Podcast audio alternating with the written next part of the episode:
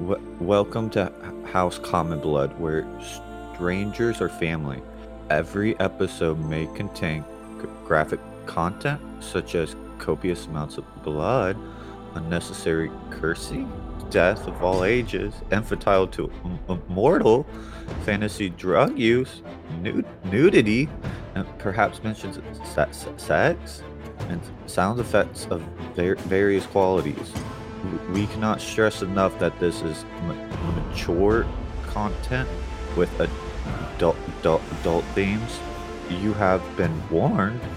Oh, geez, where are my tools?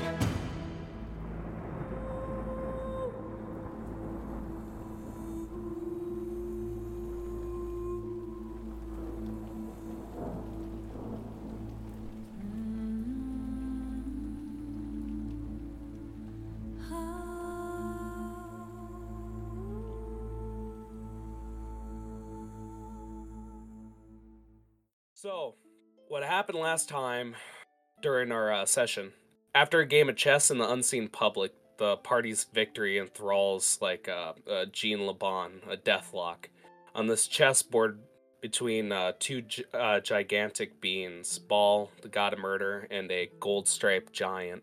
The enigmatic uh, giant greets the party with uh, familiarity and tells them that the ocean by Drogport is a product of demon's blood after a war, and that there is a flood that rises with each murder and the essentially the entire populace's hatred and fear. Even more curious, he mentions that the seven nations are contending for each other's thrones, but people truly responsible for trying to start this oncoming war are aiming to take a ninth throne called the Empty Throne of God. Near the end of his warning, he asks the party if they wish to be in control of their own fate or to live in blissful ignorance as life repeats itself. Or Ordon, being the only one in the party that takes the latter. After that, they're marked with a uh, golden rune on each part or each person's uh, part of their body. Uh, once the party leaves unseen public, they hatch a plan to draw out the Black King by staging an impromptu execution of P1. They fail at the buildup of the fake confrontation, but successfully create the illusion of burning P1 alive. Meanwhile, Asmodai unknowingly enters the Church of Nahash, where the priest Gideon Irondrake, the one responsible for physically changing an orphan into a partial dragon and raising a mob to destroy the Jade Hills, is recruited by Asmodai to the Crimson Fist's cause under the condition that he could have essentially his own sanctuary in their future territory where they have freedom of religion under their watch. The session ends with Jean receiving a black origami uh, beetle, a message from Roland Summers, the previous Black King. I assume that we start back off with Jean Laban, this. What what did I say he looked like? What was the actor? It was uh, Steve Buscemi. There we go. The Steve Buscemi looking guy opening up a little black note in the form of a wiggling beetle. And it's very simple. It just says, I want to meet up. And he looks towards um, P1 and tells him, I think our plan was a a success. So well then, at the very least, we got his attention. Uh, just uh, I'm not sure how long it was before like this actually happened. Just like uh, probably just like uh, trying his best to uh, clean up his uh, maybe sewer uh, sewer smelled clothes. It's like nope, nope, nope. That's not coming off, that stains permanent, and the clothes are ruined. Again, this is why you do armor. It's much easier to clean. I'm like armor or not, it does it pays it pays to at least look a little bit fashionable. So, I think at uh, this point, he, uh, Jean Laban just walks towards the table. You guys are in the dining room in this estate, and he, I would assume, sit right next to uh, P1 and asks him, "What kind of message should I send back? Should we have him meet us here?" Uh, well, if we're hoping to avoid any undue suspicion, uh, where would you two normally meet up for any sort of uh, conversation of sorts. The conference room. So, well, that just seems just as good a place as any, don't you think, everyone? Asmodai will shrug. Well, and he basically cups uh, his chin and says, "Well, it is an excellent option. There's no windows, one, uh, one door to escape. If our plan is to capture him or kill him, it'd be the perfect room to do so." I guess the main question would be then, uh, actually, you know what? Bring us to the conference room. And everyone look at the map. What I'm showing you right here is the Laban estate, and this is the first level of it. At the very center, we see a courtyard. Behind, to the north of the courtyard, is uh, the n- the study, essentially, where uh, P1 and uh, Jean Laban played a game of chess. The conference room is to the west, right over here. And where you guys usually eat dinner with uh, windows and all that is to the uh, southwest of uh, the building. Then we have a what's the proper word? Um, I'm trying. To, what, what the hell would an entrance hall be called? Before uh, foyer. Yeah. Yeah, that would be at the strict west. Then we have a simple uh, bedding to uh, the east. Two hallways. You guys can set this up however you wish. Uh, I have the doors around the estate in purple or pink. Why do I always do that? Every time I see pink, I just say purple. Um, just to uh, make it clear where entrances are and exits are. So, he uh, uh, brings you down the corridor, and as you guys approach the conference room, he opens it up, and you guys see an immaculate uh, chandelier made of, uh, I would say, black metal to accentuate the orbs of pure magical light that stay up there indefinitely. Right in the center of the room, we see a long table with uh, sets of chairs and a row of books on each side, a bookshelf essentially that lines uh, parallel with the table. And he uh, looks towards uh, P1 as he shows you room and goes, "There, there's a lot of options that we could take with this plan. If Master so desires to get the jump on the Black King, uh, the bookshelves should provide excellent cover. Or if anyone in this, uh, if you or any of your servants have the ability, they could stealth above to the chandelier and get the drop on him. He's basically trying to come up with as many plans to basically make you proud of him as possible. As he's uh, running through his uh, skull, you see the yellow motes of light inside of his head burning a little brighter as he's trying to think up of uh, contingencies and plans for you. Oh yes, places to hide as were but definitely my concern, especially since uh, one, two, uh, three of us are present. Uh, did, did anyone see me walk out? Uh, I didn't see him. He's probably off doing some prayers somewhere. Uh, let's see. Mechanist, how good are you at tinkering? Well, I, I'd say I'm pretty pretty good. Uh, do you think you can rig a pressure activated trap? I, I might be able to pu- put something together s- similar. Uh, if we can immobilize him, main thing taking out his hands and disabling his ability to speak. Well, judging by what my dear queen has said, the most dangerous thing in his possession is that wand. Right, and if he can't use his ha- move his hands, he can't use the wand. Would Master like to know more about the wand? Well, yes, the more that we know about it, the easier we can plan in case things go wrong. It's a strange artifact that he got from the Blue Palace out up on the Jade Hills. He managed to get it from David a while back ago. The the strange thing about that artifact is it can what would take me 10 minutes to cast he could do in an instant. And I've seen him be able to switch the rules of verbal spells being somatic and vice versa. It's quite the strange apparatus. Huh. Would that mean then he was already a capable spellcaster to begin with? Unfortunately, no. Uh, what's the best way to put this? And he really taps his chin on this. He's a bit of a one trick pony, is the best way to put it. He, he had a focus on spells, but uh, variety is what he was lacking.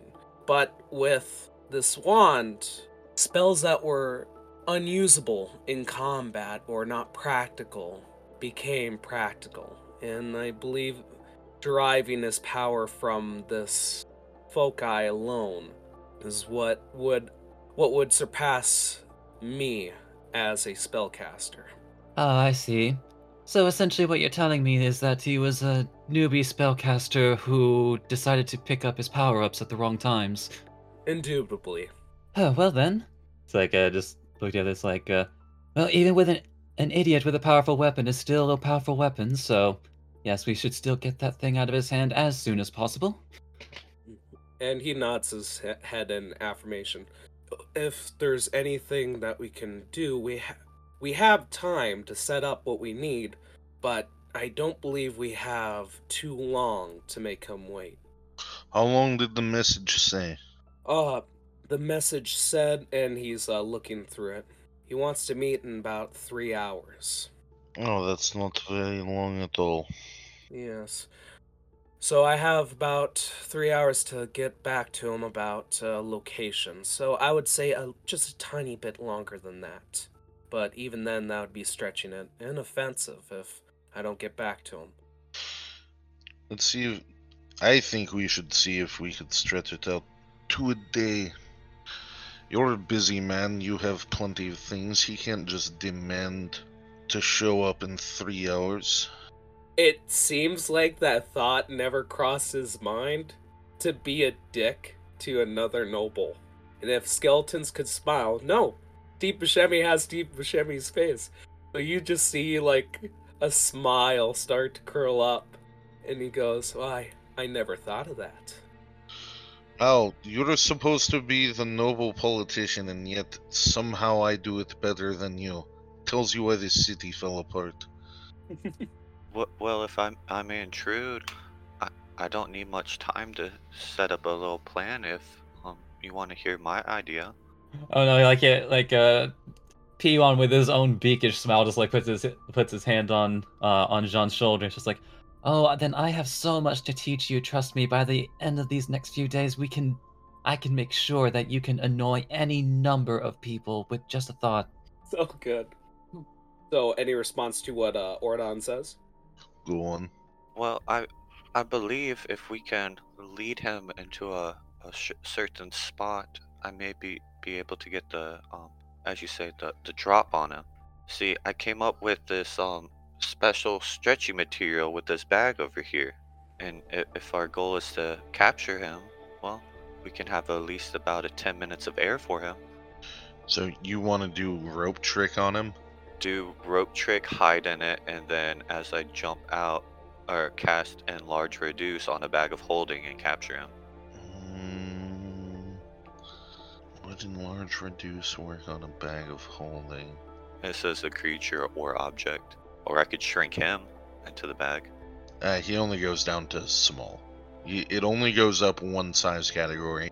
So the bag would go from a tiny object to a small object, which might be able to stuff him in, but it it would be really hard to do that in an action, like extremely difficult. That's that's a little extreme of a plan. Oh, let me see here. One sec. See how long it takes me to change over into infusion.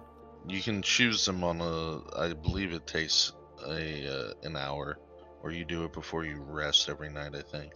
It happens at the end of a long rest. Okay. Yeah, in that two-hour downtime period. The rope trick's not a bad idea. That gives us a way to go in and out. As much as I hate the cheesy aspect of it, it still works. Um, let's see though. Hmm, it's not bad, but I'd rather immobilize him with some sort of mechanical. Try to. My idea is to immobilize him with a mechanical trap. Uh, and rig something to activate on him. We could also try to poison him. but he Yeah. might have detection on that. Well, what we could do to really stop his movement, I learned up a, a fancy new invention. It's a slight little potion that causes someone to le- levitate in place, and with enough force, he won't have enough. He won't have anything to grab onto to stop his movement, and we could force him into a trap. Eh, that seems again far too complicated. When it comes to things like this, remember to kiss. Not that kind, P1. Keep it simple, stupid. It's an acronym. Oh, it's almost like he it's almost like he was about to speak, then you spoke, and then he snapped his talon fingers.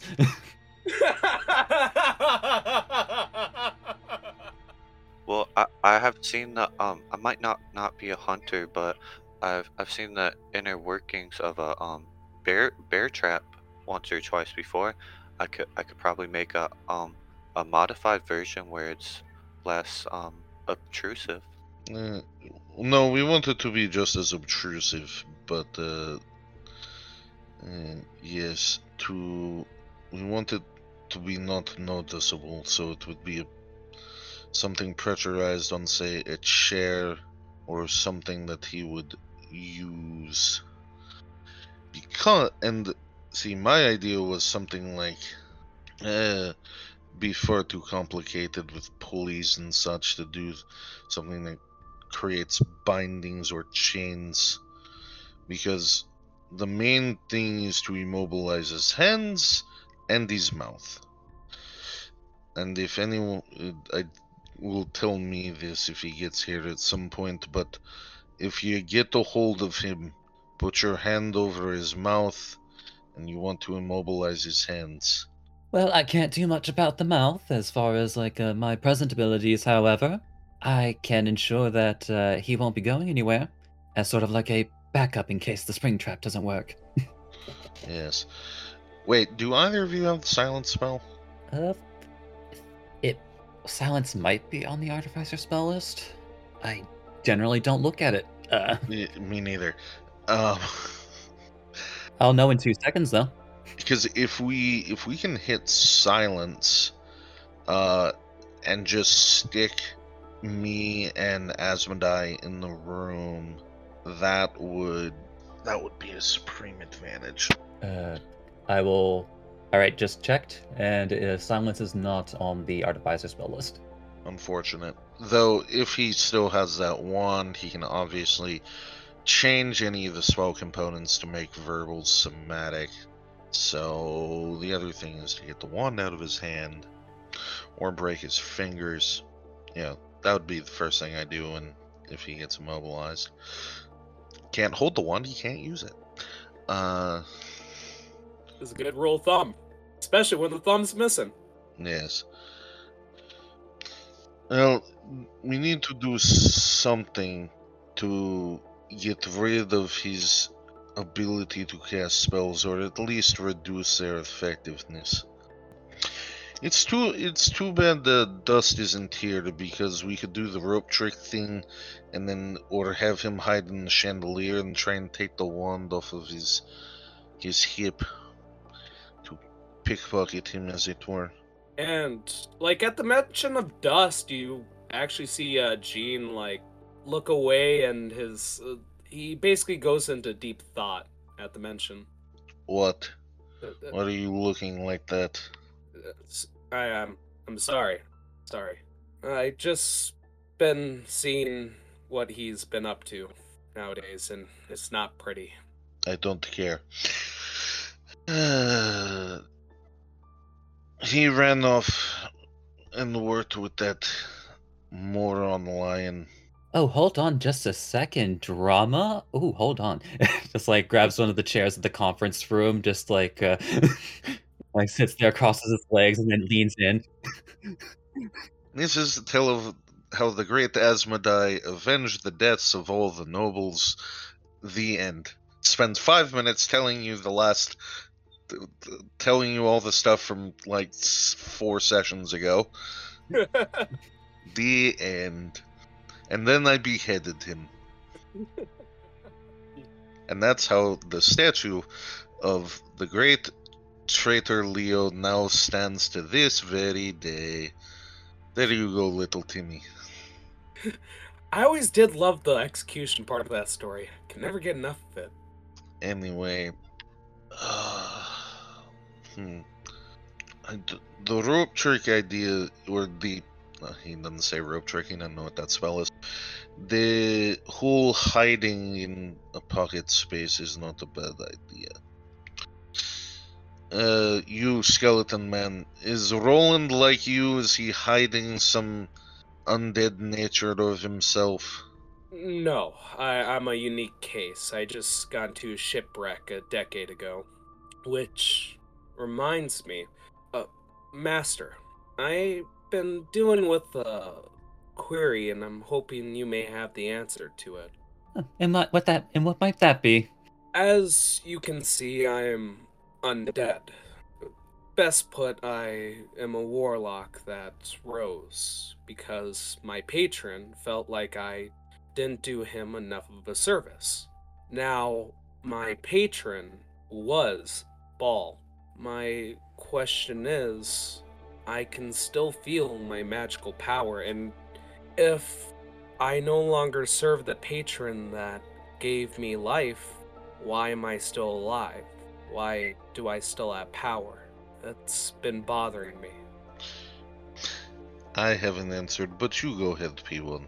Oh, my queen, there are ways in this world to gain the power of gods without having to devote a single bit of devotion. It's possible that you might have accidentally glitched your way into power. And the moment you do say uh, say that, his magical like uh, showing of uh, motes of light in his hand does actually glitch, very similar to your own. That is beautifully optimistic. More than in, it's my opinion. The reason you still have his power, still have access to his powers because he plans on still using you like a tool for some sort of purpose that we are going to find out and will probably bite us in the butt. That is most unnerving. Gods, gods think on a far larger chessboard than we do, and if you still have your power, it's not because of an oversight or a glitch, whatever that is. It it's because he still has use of you, and if he has access to you through some sort of bargain or his power is still within you means he can still manipulate you in some way. I don't like that. I don't like that at all. And he shakes his head. And this is why you don't make deals with the devil. Unless it's me, of course, but that's a whole nother story. He looks at Ordon and he says, What is your view on this matter, Servant and P1? Oh, dearie me, I do believe that his brain has then since vacated. Uh, perhaps he's thinking so hard on a device that we could use that he is completely silent and distracted. we just see him just working along, and I feel like he just completely ignores uh, Jean Laban. He goes, well, "Thank you," he says sarcastically. Um, so what else do you guys want to do? Uh, what what what's the things you want to get going here? Right, so he's a human, correct? He is a human. That is correct. Like, you know this for a hundred percent certainty, yes? He gets unnerved looking at me when I take off uh, my disguise. I do believe that he is not undead, but that is all I am sure of. Last time I've seen him, he was human. And how observant is he? How how good is he at being aware of his surroundings? Well, well, m- maybe they he he just forgot to turn you off. That sounds like the least likely of all the scenarios that have been stated. Well, I I mean, I manage a, lo- a lot of inventions, and sometimes I forget to turn them off and they run amok. You aren't an all powerful god entity. They're above us. They don't forget things like, oh, I forgot to turn this thing off. Oh, especially when we when one of us looked dead in his and he personally witnessed it, and also one of us looked dead in his face and taunted him. Pretty sure he's aware of what's going on, at least with us. So I doubt he forgot to flip a switch. Although this is an excellent idea, as he just kind of like uh, no, like grabs a random piece of parchment and writes it like, find other ways to turn men on. Why didn't? Why did I miss that one? Uh, I almost want like Jean to have like uh the Batman's butler response to that. Uh, good one, sir. Well, I, I got one question for Jean. Mhm. He Do, looks at you. do you know what his um his wand is made of? Hmm. And again, cups his imaginary chin or illusionary chin, and he says, "It's very mechanical. I've never seen quite an apparatus such as that.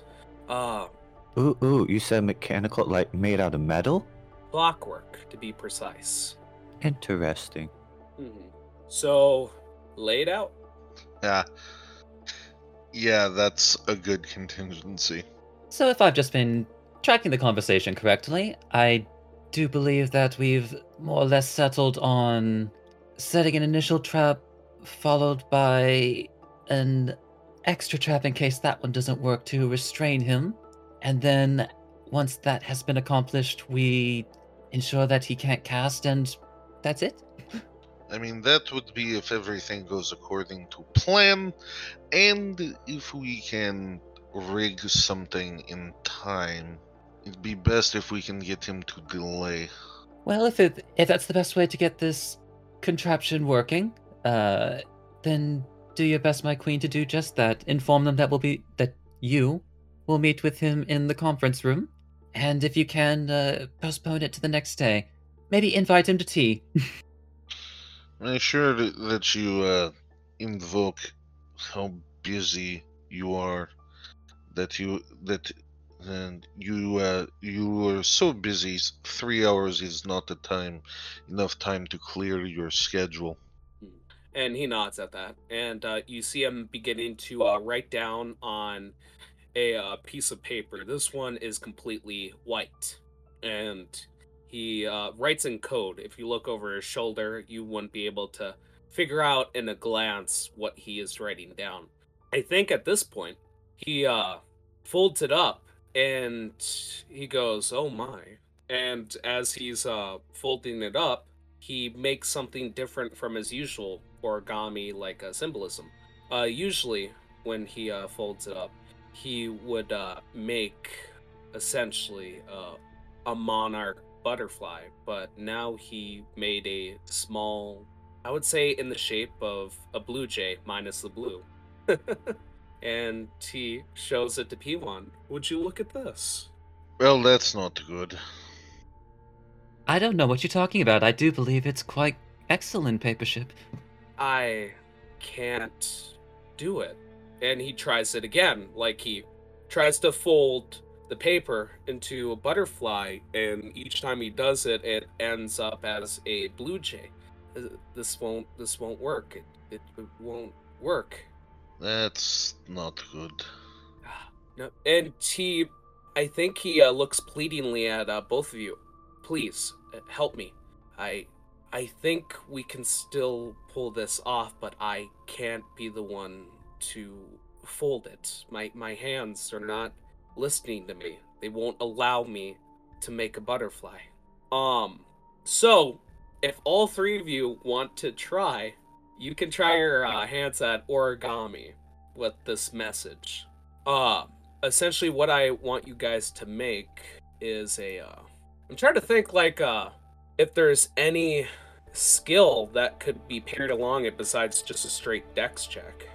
Probably sleight of hand, if if if anything. Or any tools that work a lot with paper. Yeah.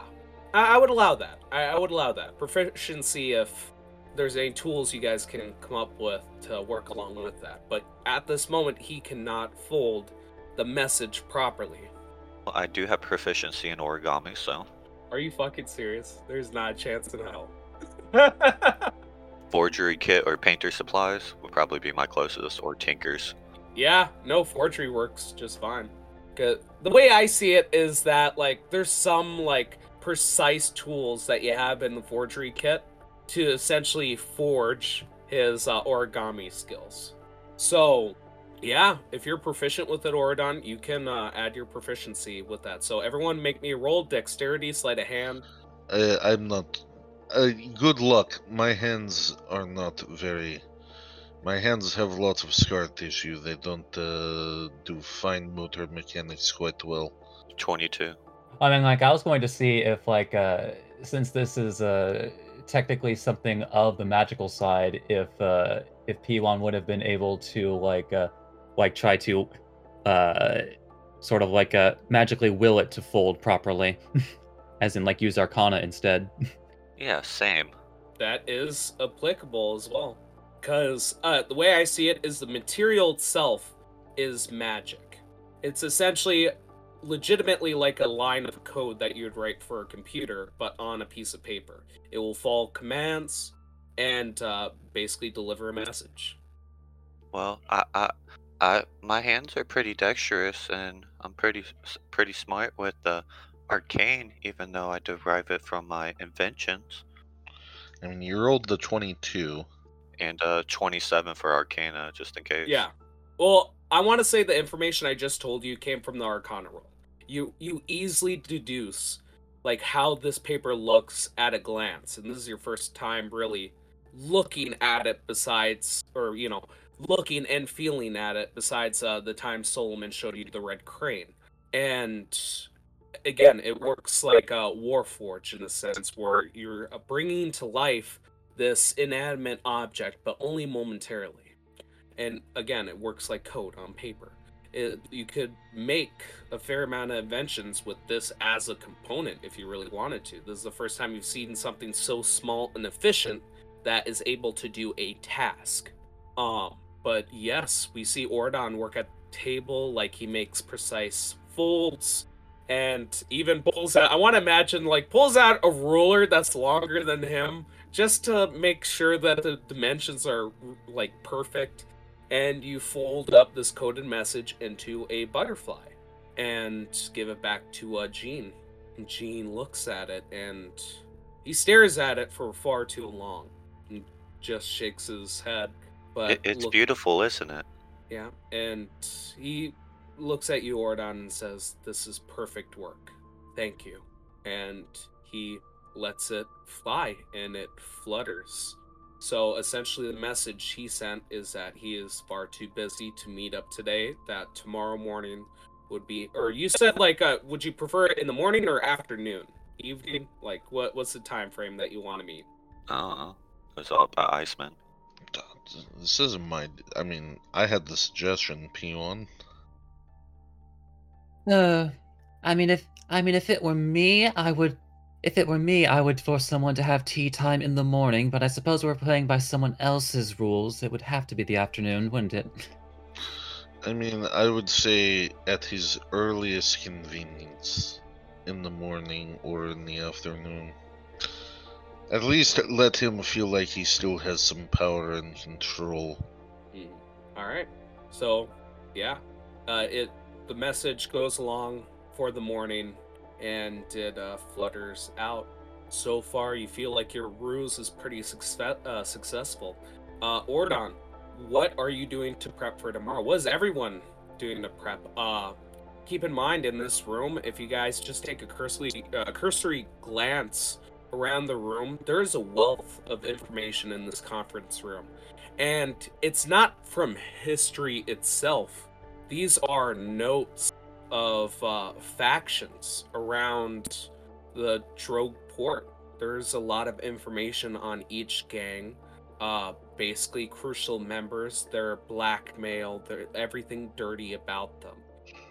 Oh, fantastic. Oh, fantastic records, to then pass along and study. Oh, oh God! Hold on, hold on. P1, like discovering this particular cache of information. Oh, please, uh, my queen, please get us some popcorn. We are going to make this an evening. Anyway, uh, so what can we do? I mean, the mechanical apparatus, hopefully it can bind his hands and mouth, but I don't know how complex we can get on 24 hours notice. Good luck, Ordon. Uh, I can also assist Ordon in any forging and tinkering, uh, bending of metals, so on and so forth. Well, if you've seen what I did with the origami, you should see what I can do with some smith's tools. Mm, mm, we we shall see. And uh, P1, if you find anything of particular interest, have uh, someone write it, make a copy for me. Would you mind? Oh, I have something of interest right here. One of the leaders actually bought women's lingerie. The invoice is right here. That just says this says your name on it. Just a moment of silence between all three of us, or all like all four of you guys in the room, and Jean just looks towards P1 and just gives him a nod. Is there something you want to tell P1? Huh, you're very thorough. As he just like puts that invoice off to the side. Uh, so good. All right.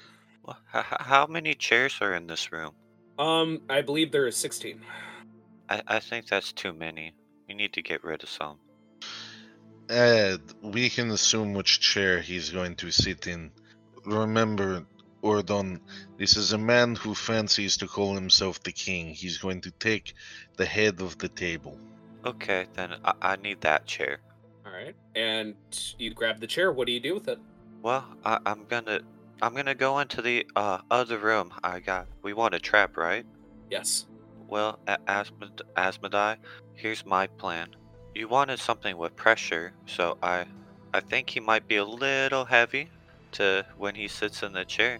I might be able to rig something up where some hidden shackles come out of the armrest.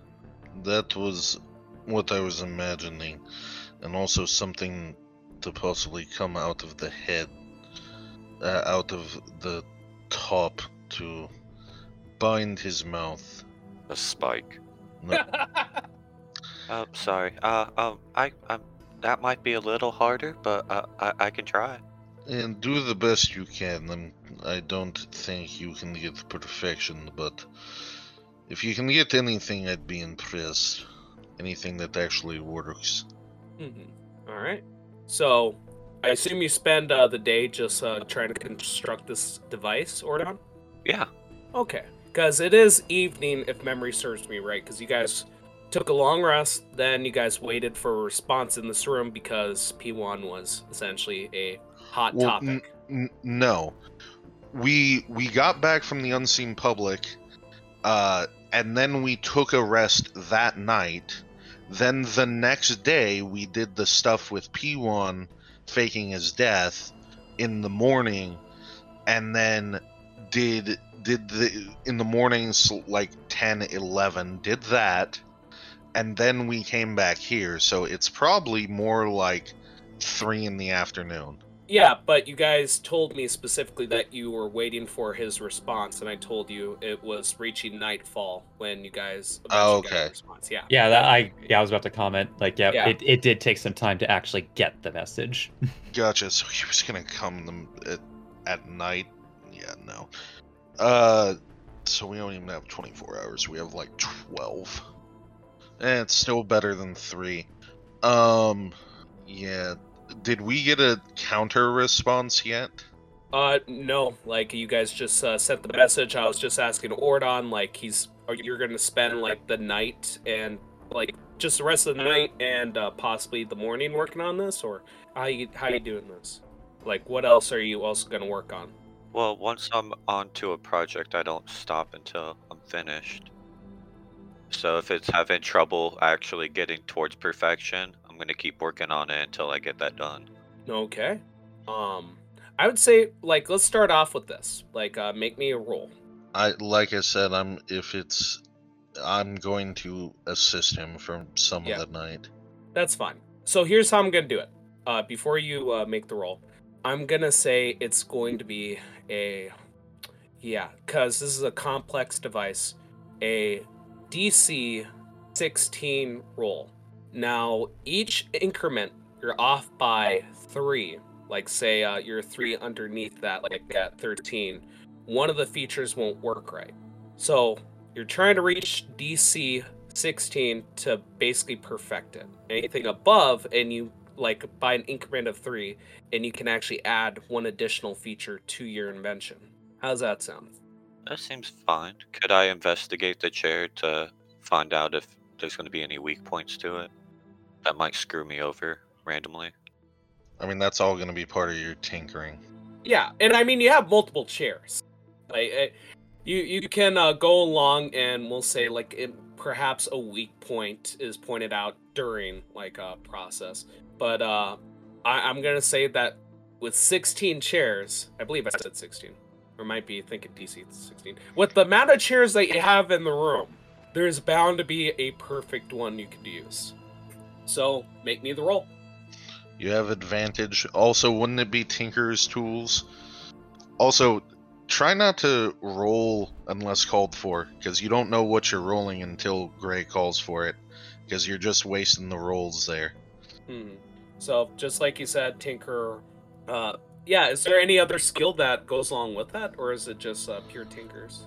I mean, it's he if he has proficiency in Tinker's tools, it, it uh the attribute it would be up to you. Like it could be strength, dexterity, wisdom, intelligence, any of that. Yeah, I'm gonna say that it's going to be intelligence because he's coming up with something new, which I'm pretty sure is a high stat for you already. So intelligence, and let's say your uh, Tinker's tool, because I'm not sure if a skill really fits into this. Okay, so an intelligence roll plus my proficiency. Y- Yeah, that sounds better. And at advantage, yeah, 16 or higher. roll roll another. Okay, so twenty three. 23. All right. Oh, 26. 20. Oh, Because it's plus 3 proficiency. Hmm. You know what? With how high you rolled, tell me a magical effect that you want to imbue with this object. And I'll explain in a second. Just give me like a magical effect that you want to do with this. Well, I, I, I'm not really a fan of um, just the arcane or the affections, but I think I made the comfiest chair. Anyone who, you know, sits in it tends to just relax so much until they fall asleep. Okay, I'm down with that. So I'm here's what I'm gonna say. As you're working along, Iceman's giving you a couple pointers, just saying, "Hey, like that metal doesn't look right for the braces. He might be able to break out of that." You're like, "Oh, okay, okay." And as you're working along, and uh, we get to uh, the morning with this uh, project, we see uh, Jean walk in to uh, observe what you've done so far and he admires the quality of this chair with uh you said you wanted shackles or like a these cuffs to spring out correct? A pressure plate and uh what was the thing for the head or the neck? Something to come out and bind the mouth. okay So- so, uh, basically another like i would assume like a spring kind of shackle yeah like I, I imagine metal basically like a clamp that immediately comes forth. And looking at this he just makes a mention oh this is something I would see right from a torture room. And as he touches the chair, again, we see like that spark of magica come from his hand. And I think that with your tools as your folk guy, touching the chair at the same moment as him, we see like this weird glitch happen again. And a sheen goes over to this chair. And as he's holding on to it, he just makes a mess. Uh, basically, he makes the comment that if I wasn't undead, I would be asleep right now. What is this? And you guys have made a pretty nifty fucking trap.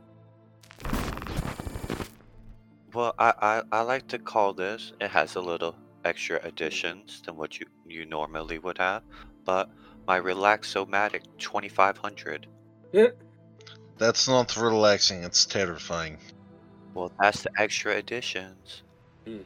So Oridon's gonna be the only one who's gonna be skipping sleep tonight. Um, yeah. So Oridon, you are going to take one point of exhaustion from working on this project throughout the night and the morning. Well, if I rolled so high, would I um have finished it like halfway through the night? Hmm. I'll give you a choice. We can retcon the magical effect for you to finish it early, or Now let's keep it. Yeah. All right. So you can go right ahead. Like throughout the night, you have this perfect, but you missed out on some sleep. So take a point of exhaustion and do not forget about that. All right. So how this is going to work? Let me uh, take a gander at the sleep spell really quick, because I want to beef that fucker up. Okay. So, all right. I think this is how it's going to work. This chair is going to be able to cast sleep or basically cast sleep onto the person sitting down on it at a sixth level. So I'm trying to go through the dice really quick, figure out how many that'd be. Uh, normally it is, uh, I believe, 5d8 at first level, and then it gains two additional die for each level above first. Yeah. So so Plus that'd be 10 to 8. Yeah. 8 plus 5, so that's a 13 d8. Uh, d8. Okay, 13. Wait, at six. Wait, sleep at sixth level. Uh, that would be an additional. That'd be an additional ten on top of five, so fifteen. I thought he said 5th level, my bad. So 15 uh d8s is what you'd get. Hang on. Uh hang on. Sorry guys, I want to just do some math to make this work. Um, Wow, you rolled terribly. Yeah, but I, I just wanted to hear all the dice ringing on D&D Beyond. I mean, technically, the both of you rolled below average, but So uh again, retcon even the spe- uh, spell level. Um basically the way I want to do this is with this magical surge, it's going to be 32 d8s from this spell. what we're hearing is that Oridon made a magic item by accident. Yeah. Yeah. I mean, on purpose, but Yeah, he made a pretty powerful magic item. Yeah, there's a good chance that anyone who sleeps in the or like who sits in this chair will sleep. But again, up like from a cursory glance, like from a uh, uh Jean Laban's evaluation, you guys know this is a sleep spell. Whether there is any additional magical effects, only fate could tell. But what you guys do know is that there's a sleep spell. Everything is working perfectly pressure plate is phenomenal. Now we have this uh, set up, and I would assume that it is time, unless you guys have anything else you want to set up. Do you guys want to hide in the room? Uh, what do you guys have planned before the meeting starts? Do we know what time the meeting is starting? I think uh, it's set for uh, 10 o'clock, so Ordon just got it done. You guys have about two hours. Uh, the rope trick's not a bad idea. Mega, you got anything? so well, if we wanted to be sure that he didn't know we were in the room, that does seem like the most feasible option. I do. Part of me wishes it. I do have one slight caveat on that. How how how big is the room? Is it the dimensions shown on the map? Uh, yes. Um, hang on. Well, let me double check it. Sorry. Um, it never double checked the grid. So it is a 25 by 30 room. Okay.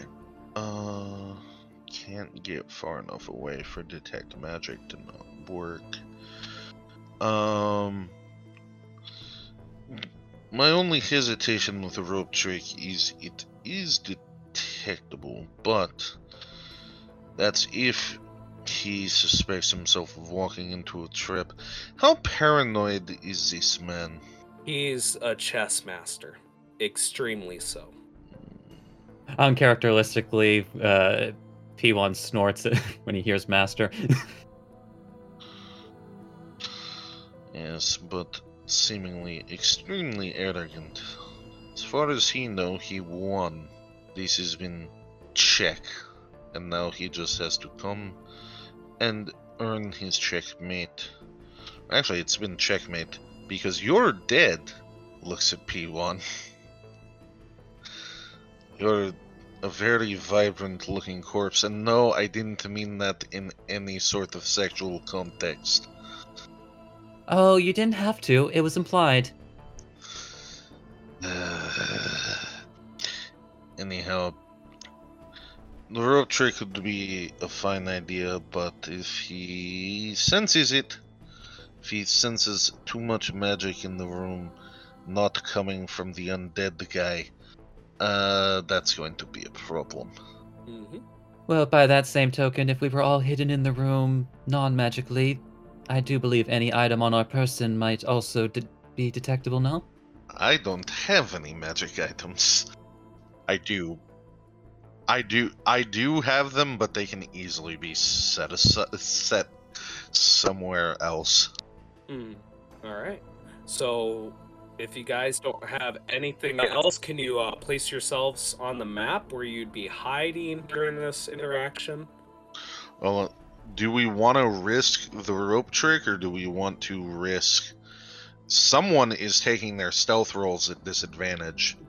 Um, actually, two people are taking their stealth rolls at disadvantage.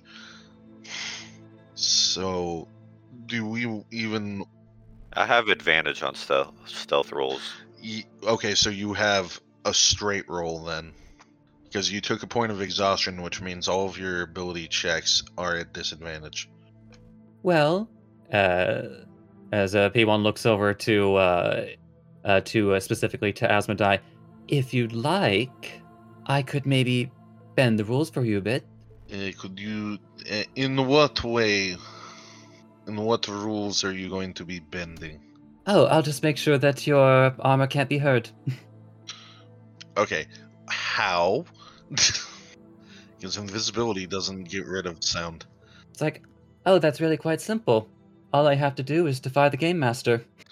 You see, you see the world in such an odd way. I mean, if you don't want my help, then I can just leave you be, but I mean, I would gladly appreciate it, but I'm trying to think. above table, I have the ability to mechanically remove your disadvantage. Yeah, I still have a minus one in the dex. It's not. I'm. I'm not stealthy in any sense. It's it's still, look, negative one is still better than what I would call negative six. and negative. I'd call it more negative four, but yes. Uh, semantics aside, it may be better if uh, I'm not in the room. Jean does uh, provide you a couple of uh, solutions you could uh, do. Um, he starts mumbling off places in the estate, just saying, "Well, the courtyard would be too obvious. Everyone can see you. Uh, what would be nearby is the kitchen, if that would uh, serve you. It would be a very short trip. Uh, just to clarify, you do you have any magic items on you?" I do, but I can leave those elsewhere. Please, it, I have. I don't know the full arsenal of the Black King himself, but the idea that he could detect magic it would set off a few bells if he sensed it from all things a servant's kitchen. Duh. Though technically, I don't think detect magic. Uh, can I? Eh, I mean, detect magic, depending on how thick the walls are, uh, can't would would block it. Hmm. What's the thickness for that? Uh, one foot of stone, one inch of common metal, a thin sheet of lead, or three feet of wood or dirt. What a lot of people do, uh, what a lot of casters do, is they actually line their walls with lead. Yeah. Well, I'm gonna tell you right now, there there is no lead in these walls, and they are they are certainly not three feet uh, thick. oh, they're not made. I th- the, the estate doesn't isn't made out of stone. It's made. Oh hell wood. no! This is this is wood. Ah, Tile floor, wood walls. gotcha. Because this isn't a castle. Th- This is just a really nice fucking house, but it is made of wood. Okay. Uh, yeah, I can. Putting my magic items well elsewhere is not hard at all. Uh, make sure you guys out of character. Make sure you guys, if you have any magic items on you, if you can put them elsewhere. That's going to be a problem for one of mine. What? Which one? My coin. That's also armor. It doesn't count. I mean, it. It's an infusion, right? Yeah, the infusions may or may not count it as well. It, it might ping on detect magic actually. Yeah, actually, it, it probably will ping on detect magic. Yeah, so just going by detect magic, it can just detect the presence of any kind of uh, spell or magic. Well, technically, the infusion is a coin infused with a spell.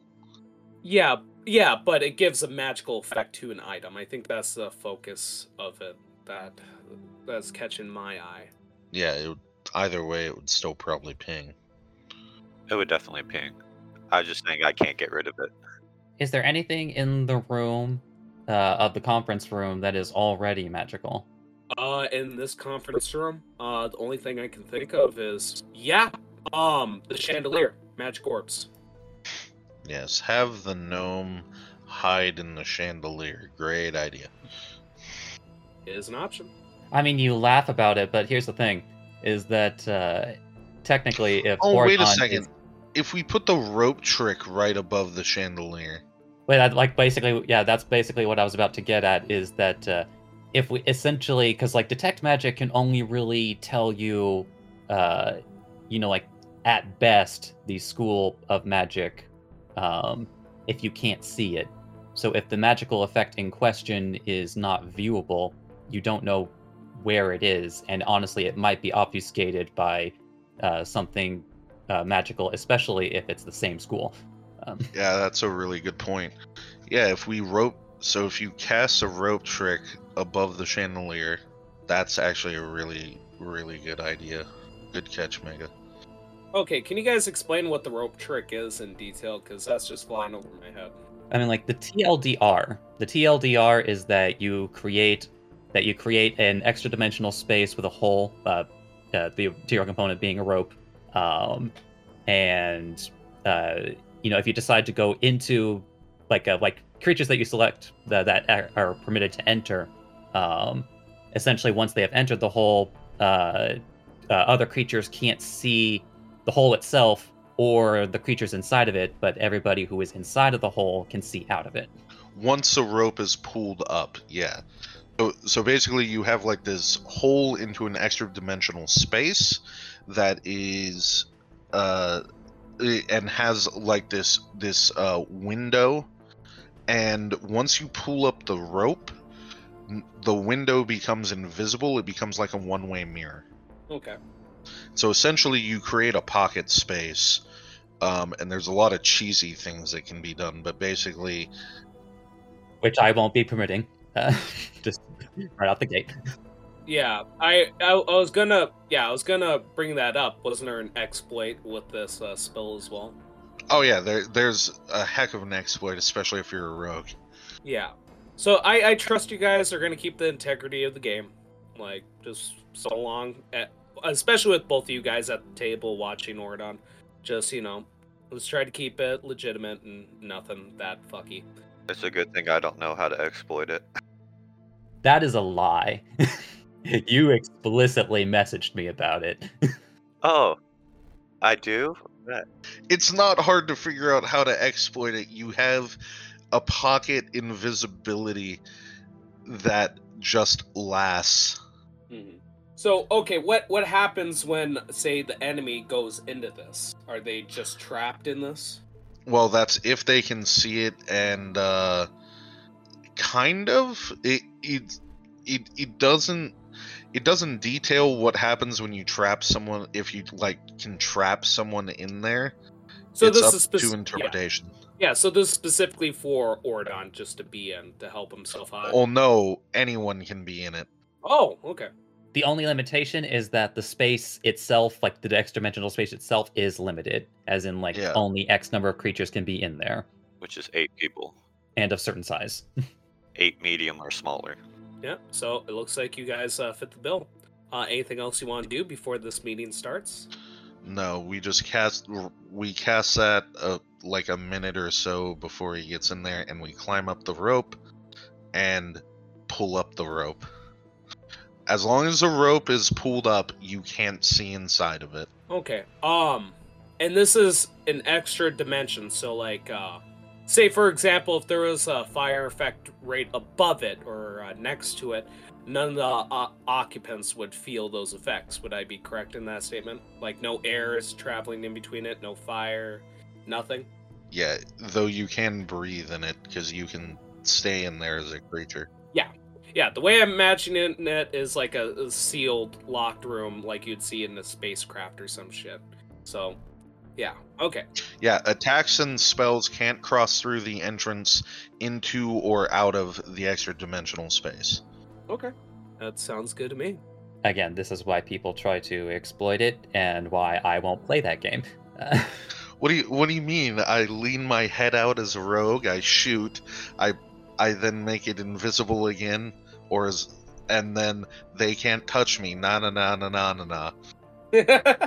All right. So let's uh, get the show on the road. It's been what, like uh, down near an hour. All right. That's So- a short planning. I I've been enjoying every second of it. This is a short planning session. I don't know what you're talking about. I mean, look, I, I mean, like, I'm sure like uh, Ice has had similar experiences, like you know, but I've literally been in a situation where an entire session was dedicated to just making the plan. No plan stands the test of time, my friend. But it's it's good that you guys put this much thought into this because this will really help you. Uh, everyone, put your cell, uh, tokens on the table, uh, right in the chandelier. Oh yeah, that's right. We're doing the rope trick thing. I forgot. Yeah, so he can cast it like literally right on the r- above the chandelier and That's perfectly fine. within the moats and things. So So uh, before we uh, begin, Mega, I'm get, uh, for this uh, meeting, I'm going to actually give over control of uh, uh, uh, uh, Jean to you, both role playing wise and gameplay wise, because I do not feel like talking to myself. I'm going to assume that you prepped him up for today, that you have like specific guidelines you want him to keep in mind. So he's just going to do what's in your best interest within this meeting so far that you've told him. Okay. Uh, any final words you say to Jean before you guys uh, crawl into the hole? make sure he sits in that chair. Oh yeah, that would have been bad. I was gonna have him sit in the other chair. I mean, look, two chairs at the head of the table. We could maybe take some of the chairs out, so there's only like six, and they're like really spread out. Okay. Yeah, because more than likely, you think with his attitude, he is going. I assume you're putting the chair right here. Well, yeah, there'd be, I mean, probably two chairs for the head of the table.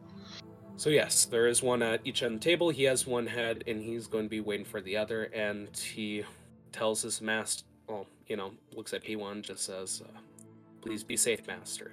As you guys scuttle your way up into the rope and into, you said this one-way mirror-looking thing. Where uh, describe what it looks like, Ordon. Like you flavor it. What what does this hole look like? It it is um one of my new inventions where um it is a special rope that is frayed at the end, and as I untwist some of the frays, it expands and expands into a looks like an enclosure, and as the enclosure completes, the end becomes invisible. All right.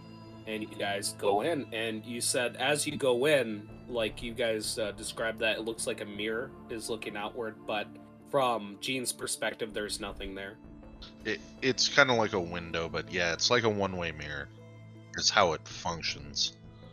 Well, I would be off in the corner, um, twiddling my coin, doing some deep breaths to try to Hmm. focus. Yeah, unfortunately, the space is not super well defined. It just can fit eight people comfortably. Yeah, I'm gonna say it's Inception. You guys are just standing up, looking out the mirror, even though it looks like you guys would be in a free fall if this was, you know, in the same reality. Um, at this point, P1, again, you have uh, full control over Jean. We hear a knock at the door, and the first thing that crosses through Jean's mind is that no one is announcing the arrival. Hmm. Well, okay, since uh, I'm going to be making certain assumptions, since I don't necessarily know myself, like uh, their particular candor incident in these circumstances. hmm So, so then, like Jean will say, "Who is it? I am expecting someone."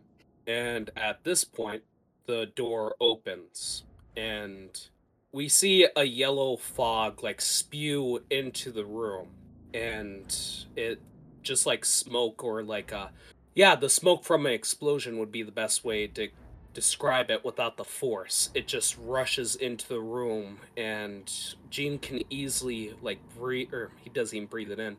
It just goes around him and coalesces. Since he is undead, this has no effect on him. To him, it's just a different visual for him to look at. And behind the door, we see a purple shawl and orange robes. The first thing that catches Jean's eye is that there is a sash. On this silk sash, there are what's the best way to say it? Shrunken heads wrapped in linen wraps. They moan as this figure walks into the room. So just be clear, like Jean does not recognize this figure at all. No, it's nine feet tall. It has uh, this uh, sash on with these uh, moaning heads. The thing walks on two legs, but it has like a chunky and long tail, and you can clearly see like uh, a Nordic rune, but it is the thickness and same material of a horseshoe. So imagine if someone grabbed a horseshoe and made it into the shape of Nordic rune and embedded it on someone's chest. It is severely irritated, red on this scaly, sand-like skin.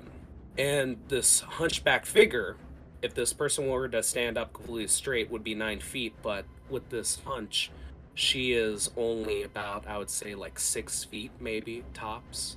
And we see split eyes as we see a yuan-ti enter the room. And it says to Jean, Hello, I am Ifala. It is a pleasure to meet the White King. and it just limps forward towards the end of the table. And it says to Jean, I am an emissary of the true Black King. He is worried about you, Jean. and its head just slightly bobbles and wiggles as it speaks. How do you think Jean would react to this unexpected situation? Uh, he would definitely uh, be shocked about it, and maybe even a bit, uh, to the best of his his facial ability to express shock. um, but uh, Again, just remember he looks he looks like Steve Buscemi, so he can express shock. all right, hold on. Then, like, uh, I'm just gonna like Scooby Doo this for a moment, Yep. as I was like, you know, like face. it's like express shock, face, back. Uh, Hmm. it, if you've never seen that episode anyway um uh is going to a pleasure to make your acquaintance with like uh with a clear distinct because by all accounts like uh, i think yuan-ti would be classified more or less as beastman Hmm. Exactly, which is this not exactly the strange part. Like when you came in and challenged Roland, you like the entire black uh, uh section of the King's Gambit was known to have slaves, and you actually played with your life to be a servant if you lost uh, the first game. Mhm. But yeah, that that's the question. He sent a servant, and he it says to Jean, Roland is concerned about you, King of White. and it makes a bow, but inches forward towards Jean. Um, let me put him on the table. It the person doesn't look openly hostile, but whatever is around, like uh, that sash, is making this yellow mist into the room. Though what kind of effects it has is unknown at the moment. And I should be equally concerned as well. Hmm. Why are you here and not the king himself? and we see uh the yuan-ti Afala just say, He was quite offended that you couldn't find the time of day to meet up last night, and he so happens to be a busy man himself. But most. the paramount of his distress was your actions during the execution. He didn't feel safe coming here, even with a guard or a, or a bodyguard. So he sent this humble servant to exchange information and possibly broker a deal, an alliance, back to how things once were. so far, yeah, hang on before you say that. So far, it he's walked up, and I'm gonna say each time, like this person's slowly stumbling on. Um, your question. Would I have seen um, anything about these heads in my past or the smoke? Uh, make me a history check, and tell me what you get. Nat twenty. You are 20. extremely familiar with this. This person isn't just a nobody. They have quite the name in Thubaran. Thubaran being the grand desert that has the capital of the City of Blood. And within that city, there is a infamous uh, shaman, would be the best way to describe that. An infamous shaman that was uh, put during or yeah during execute it was uh, sentenced to execution but later turned over as a personal servant to the Delius dynasty which recently perished during uh, the state of uh, the Daimot estate explosion uh, the servant is supposed to have a collar on to keep it obedient to the family the main reason for this collar was to act as a limiter to uh, the magical prowess of these shrunken heads. He gets this from his victims. You cut them out, dry them out, and infuse it much similar to an artificer or an enchanter. These heads are very, very magical, and the yellow mist works off of fear. If someone were to go into that mist, fail a wisdom save, there could be poten- or potentially with living uh, creatures, it could have a magical effect to manifest their fears. Again, boatload of information for a natural 20. You got a little bit of who this person is. This is their signature move with uh, shrunken heads in the mist. This person has quite the reputation. Are they wearing their collar? No, they are not wearing their collar. So, me realizing this, I would be. Nope. Well, they can't hear us outside of it. I'd still be worrisome. Uh, g- g- guys, pl- we, we, we really, really don't want to come out of here. I'm holding in case somebody wants to comment. Yeah. Like you guys can like talk since there's been a recent development with plans you guys were expecting Roland but you ended up getting his servant I've got none. I'm just waiting. I'm continuing to watch this play out. Uh, uh, Jean would uh, respond as uh, as such. Uh, unless I'm mistaken, our previous arrangement before the incident was working perfectly fine. Is there such a need for a new alliance if the world one worked just perfectly fine? bobbles its head as it says Well, Roland has made some new friends. It is a bit more profitable in strengthening both his back pocket and men at arm with the alliances we have. but unfortunately, no one is too keen on working with a. let's be honest, this shambles of a gang that was formed after the explosion. No one wants dual leaders. No one wants half of a decision. They want one person. So he poses a excellent uh, arrangement for you. If you wish to join along us, you can be his queen. and again moves forward. And I feel like uh, as Aphethel is going along, we see the clawed hand just, you know, going down the books and just, you know, mindlessly looking behind the books to see if anyone is hiding behind there. Just glancing at the bookshelves, looking through the cracks. And who would these new allies of his be? Certainly, he wouldn't join himself with those that he didn't fully trust. Hmm.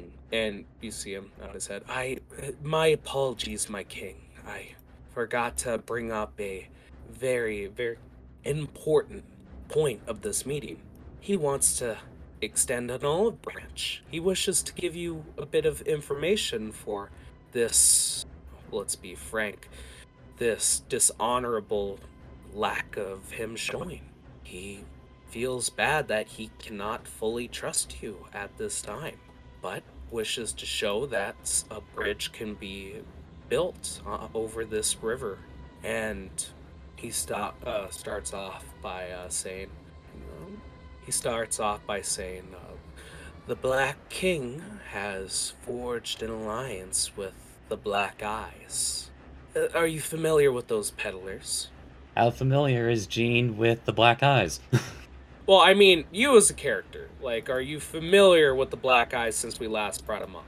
I just don't know if he had any uh, extra familiarity. But anyway, um, I mean, he he had a, all those dossiers, so I assume he knows more than we do. Yeah, that that's the point. So I I would let's see, just to throw it your way, just so you can have it. You know, like uh, Jean knows uh, the boss of the Black Eyes is uh, called Sumihana. Essentially, what the Black Eyes excel at is a form of uh, magic that can power themselves physically, magically, and has all sorts of uh, effects through uh, living tattoos. Essentially, uh, the current issue that uh, we figured out during, I believe, the second or first session back into this is that his daughter has been kidnapped. Um, anyways, um, this uh, yuan-ti is going through books and just says, "Are you familiar with them?" Uh, yes, I am very familiar with them, as well as the unfortunate circumstances. Unfortunate circumstances indeed. And as he's going along with the books, he, or not he, she, she just gives a nasty smile when she says, Master believes that he knows where the daughter is. Or, better put, will end up. So, that forged alliance is a sure thing. Man will do anything to get his daughter back. Hmm. Maybe he's twisted enough just to keep her. And we see like a claw mark go down one of the books. I apologize. Uh, Is there anything in particular that you would find useful?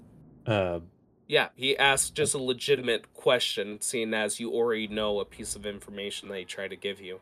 So he, uh, she's going to try to limit what Jean knows and Jean doesn't know. Um, you can treat this like P1, like has prepared to, you, you know, uh, get information out of Roland. So if there's anything in particular P1 doesn't know, you could basically voice it through uh, uh, Jean. so on this case, like, uh, well, frankly, I'm a bit concerned that my former co-king no longer trusts me. In what way have I betrayed his trust or called it into question? Oh, betrayed trust. That's that's a little too dramatic. These are hard times that we come upon. His main concern was the nobles that heard your confrontation with P1 didn't sound natural. We saw the corpse get destroyed, but he just has a gut feeling that something isn't adding up.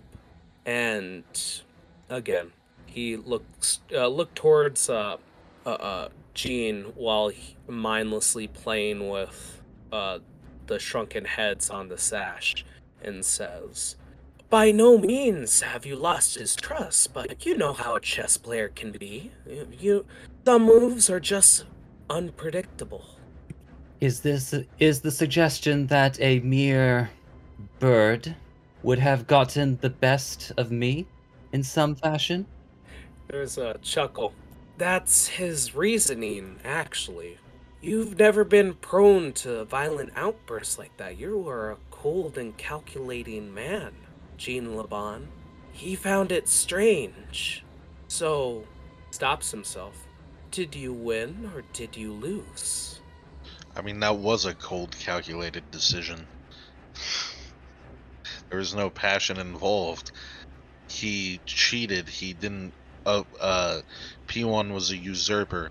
Usurpers must be dealt with harshly. That's cold and calculated entirely.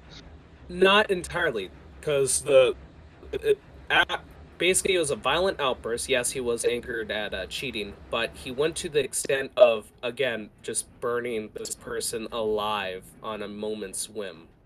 That's that can be extremely calculated. All right, all right, hold on. I think I think I will, I will I will take the steering wheel here. Um, uh, uh, as Jean sort of like uh, like uh, chuckles to himself and and looks toward uh, uh, looks toward her. Now, now, how would you react? Not only, after all, up until this point, we had a very strict policy against these imbeciles from even gracing our doors, and yet somehow this one managed to pierce what was supposed to be an impenetrable defense of our organization against such a thing, and yet it was allowed to happen, and only to find that they had cheated. An example had to be made. An example had to be shown. People needed to know that the King's Gambit is not to be trifled with. And what better way than to publicly execute in the most noticeable of ways? What better way to show that than not through that through such a an act or display, excuse me, through such a display and against the mo- the foremost and against the foremost, well, frankly, the only individual to have ever achieved such a blasphemy. All right. Uh, make me a deception roll, please, and uh, use the stats for uh, Jean that I sent you a while back ago. Uh, 25 Wow. total.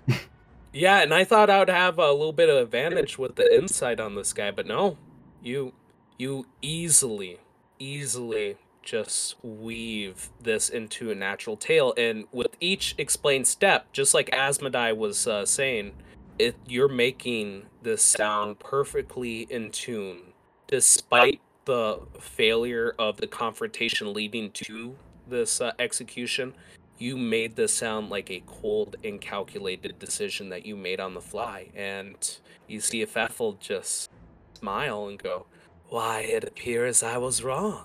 And it appears that Master has little to worry about. Mhm.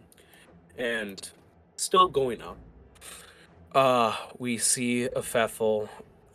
How far would that be? Like five feet away, ten feet away, away from uh, Jean. And it says, she says to Jean, Well, we do have one more thing to discuss before we arrange what is to happen. and And what would that particular business be? Well, Master which wishes to betray the Jade Hand. His eyes are focused on one of the syndicate's gangs. He has bad blood with the ruler of the Wild Ones. Are you familiar with him? Kind of like uh, scoffs. More than I care to know. Roy has taken over a section of uh, blacksmiths, and he's been wor- working them halfway to death. We've already had two blacksmiths die. We only have eight more, and we see it. Slit, uh, this person not he doesn't it's not a full body snake but its movements are still snake like as it uh, wobbles back and forth and uh, it seems like they've been making a lot of equipment and reinforcing them through the process of metamorphosis.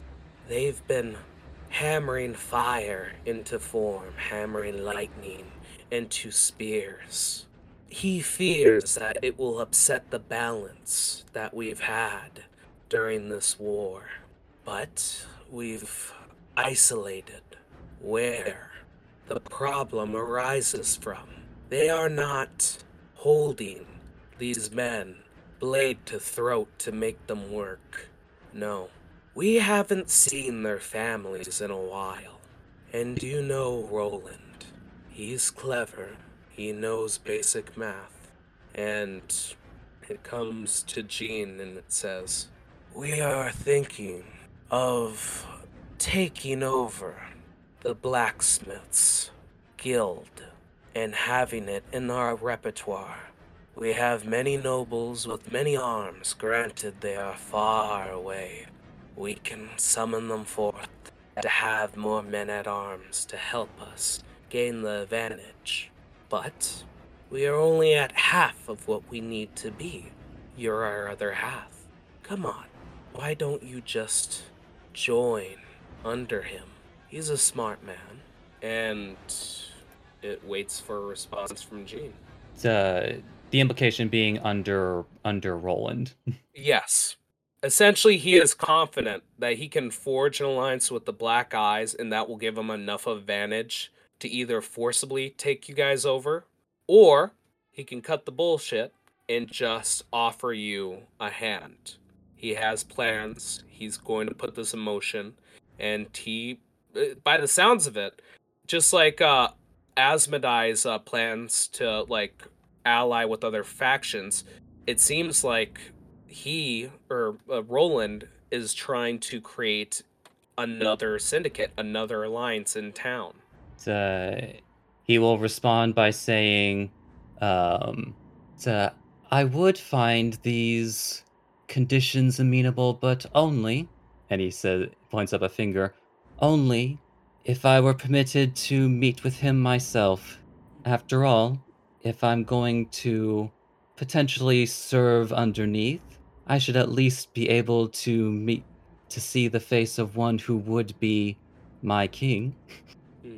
And I think at that moment, we just see like a, a flicker right next to Jean. I would say it'd be like a mirage as we see Roland manifest into reality after a spell of invisibility, and he looks towards Pfeffel and goes, He he appears to be what he says he is. Still undead, still trustworthy. But I have to say, and he pats Jean on the back, quite the violent reaction. He had me going there for a second. I thought that I thought a thousand things, a thousand possibilities, a thousand moves, but it seems like you're still the old Jean. And just to describe what this uh, person looks like, he does wear like a regal attire, like a tunic in a sense. But what's interesting is he has a pauldron on um, like the right shoulder of him. This is something new that P1 didn't see before, and it has not a cross, but like uh, the image engraved of a uh, king piece or a chess piece of a king engraved into it. It has golden black trim and his colors like contrast that black and gold, which I assumed like uh, what the hell is the opposite of yellow? whatever's the opposite of yellow and white for clothes. We uh yeah, we see him as he looks towards Aphethel and says, You did excellent work. Hmm. And I think at that moment Aphethel bows and it says to uh, uh Jean, My apologies. I had an effect on some of your men. They are not killed, but they are a bit inert at the moment. They're scared. Yeah, just like uh, Hmm. in response, uh, he will look over to him. It's like, uh, well, frankly, I w- certainly would have been disappointed if you didn't show your usual sort of caution. You always have to think five steps ahead, my friend. Five steps ahead. That's all you need. And he just like glides his hand down the table and brushes off of Pfeffel and goes, uh, "Wait for me outside the door, will you? Uh, the men are talking." And we see that you know begrudgingly, Pfeffel with just a sharp glaze in her eyes just nods and walks outside. And that was not only like a sexist comment to that being a woman, but even just identifying the difference in status between him as a human and her as a yuan-ti. And we see Laban just standing next to Jean at the moment. I'm gonna put him on the table as well. So, well, then, if we are going to properly uh, negotiate this particular alliance, won't you take your normal seat? As he just kind of like gestures at the other end. hmm And he nods. He goes, uh, let me double check something just really quick. Okay. Yeah, he, yep. He, uh, uh, begins walking, goes, Old friend, how does it go? And again, he's just going to speak to you as he's walking towards the chair. So me and you are just going to have a slight couple sentences as he keeps moving forward towards the chair. And he asks how Jean is doing. Oh, well, frankly, it has been quite the trip, especially after yesterday's events. There was a bit of cleanup to do. And he just chuckles along with you. Yeah, I would assume so. I would assume so. That damn bird, I tell you. I'm, I can't believe that I lost to that thing. So you think it cheated? What what formation, what move did you have in that game? It's like, uh, oh, that was his most dastardly ability. Is that uh, it wasn't merely a physical or mechanical trick on the board. It's like, uh, did you ever happen to notice, as during your game, the pieces were not moving quite where you thought you did? Or something felt off about the moves you were making? Now that you bring that up, uh, I did sacrifice my queen to be in a more advantageous spot, but the moment I did, I put the queen in the wrong spot. I, I would never do that. And he shakes his head, and he is getting closer to the chair. Well, I'm glad that you dealt with that common rabble. Uh, good riddance, damn bird. And he uh, looks looks towards Jean, and I think he reaches like the corner of the table, stops for a second, looks at Jean, and says, "But uh, yeah," he says, "But what are your thoughts on working with the Black Eyes?" Again, just to uh, reiterate what they're proficient in, it's similar to what the Crimson Fist kind of do, except instead of uh, provide protection, they excel at fencing, kind of like a thieves. Yeah, Guild. aren't they also Yeah. kind of the Thieves Guild? A, a little yes and a little no. They don't rob people per se. Not that they wouldn't, but that's not their forte. They uh, deal with uh, valuable goods such as uh, paintings and uh, essentially, while the Crimson Fist deal with actual magical artifacts, weapons, armor, they deal with uh, uh, trinkets, odds and ends, uh, jewelry, and they excel specifically with uh, uh, uh, basically uh, the magic of tattooing. That's the only reason they've been able to, you know, not get obliterated by other gangs is that edge on them. While the wild ones have, you know, uh, drugged out wild magic as they fight, they have enhancements with tattooing. but that is the essential gist of what they deal with is fencing in the sort. So, well, I'm not going to lie to you. When we originally put this organization together, it's like uh, we had uh, envision of uh, sitting above all. But as the Crimson Fist continues to advance their own influences throughout the city, and with the ever looming threat of the Jade Hand even himself, dis- despite my hesitancy, without alliances, we may very well have been taken over by brute force if we didn't make an action now. And here's a spot that really has me going. And he's approaching like uh, you know, the chair now. He's just like walking around it slowly. And he says, Here's the thing that's caught my eye with the black eyes. It's the fact that they have a mass produced artifact that could be used to reduce casualties with fighting on our end. You see, they have this, and he tries to, like, you know, move his hands to make the shape. They have these pendants, these rings that can help manifest shadows. I had a Pfeffel tinker with that a little bit, and this shadow could be used as a cannon fodder to protect our men while we slaughter the other men. It's the most fascinating thing. We could excel against these overwhelming numbers where one person going against three people could take down three people even with a gap of experience. This could change the tides of war in this town. And do you have one last thing to say as he attempts to sit down? How are we going to get to work with them? I don't know. How are you so assured this alliance will come to bear fruit? I don't know. Just a suggestion. So this uh, this creation seems quite miraculous. How are we going to be able to mass produce them and acquire them for this purpose? Is That- it difficult? That is where the blacksmiths come into the picture. The scorched hammer. So long as we fix their issue and take out the wild ones, we can have an iron grip in this town. It's so simple. And he sits down.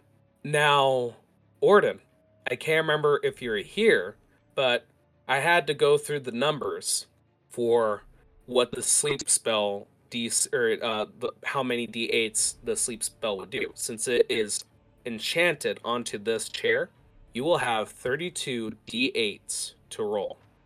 Cool. Let me get to clicking. You said 32?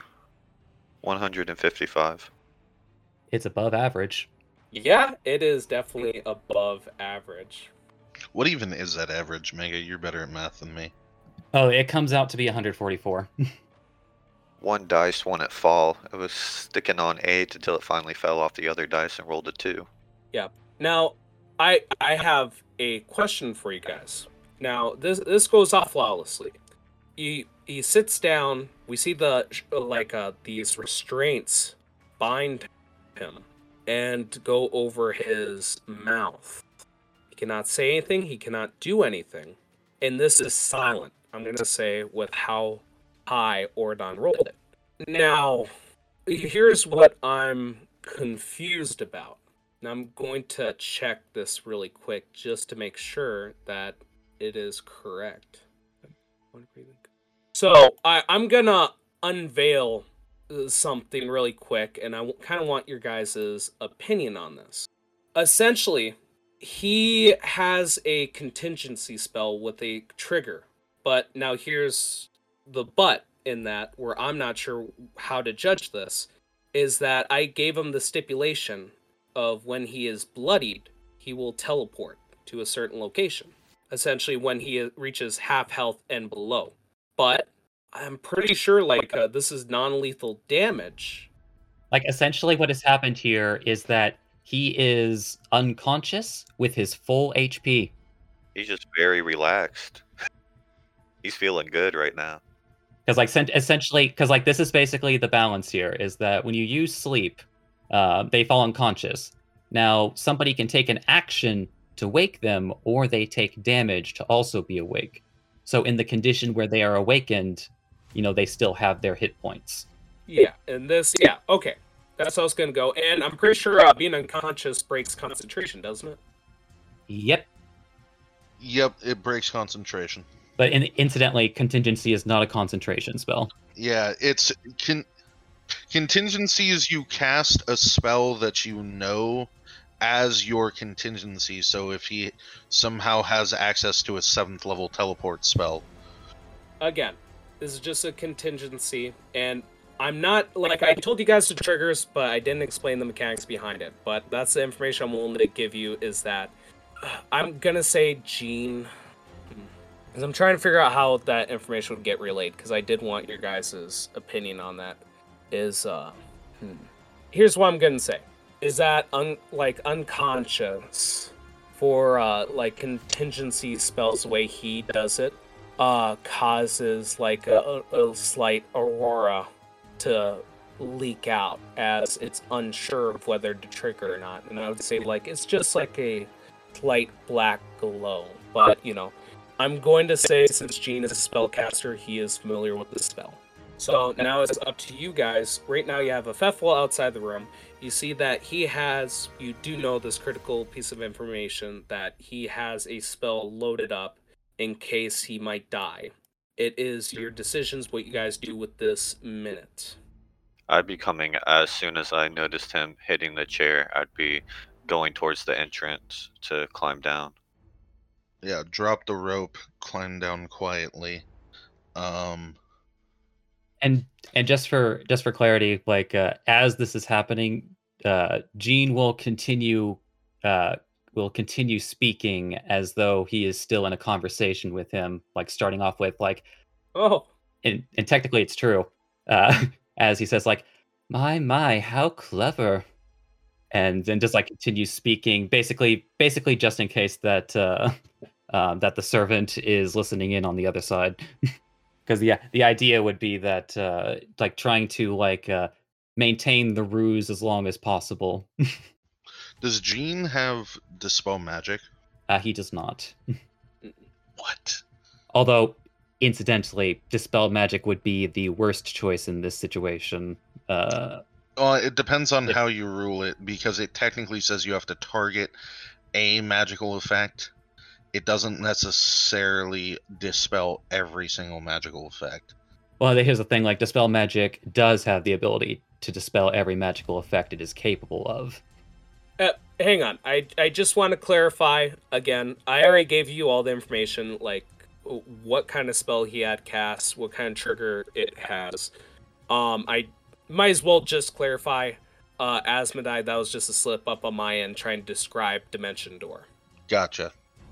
But again, this is what he has set up. You guys know it. Um, for the love of God, help me try to narratively make that make sense. But he he's just unconscious on the chair, and I just imagine a slight black aurora as the spell tries to trigger, but it can't because he is unconscious. But it doesn't meet the triggers that he set. So you guys have a minute. You guys can do what you wish. Rush to over to his pers- person and Yeah. look for the one that he Or mentioned. basically anything that, like, a, besides the one, just anything that looks like it could be used as a focus.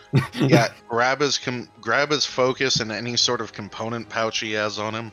I'm specifically looking for the wand. Yeah, you you easily do that. Uh, you guys take the component pouch. Uh, P1, you grab the wand. And the moment you grab the wand, uh, what's the best way to describe this? It's not bad. It's not bad. Just clarify, guys. Uh, you feel, even though like there's no windows in this room, like a sudden draft seemed to come out of nowhere, and it, it feels like an ethereal hand is grasped over your own as you hold this wand.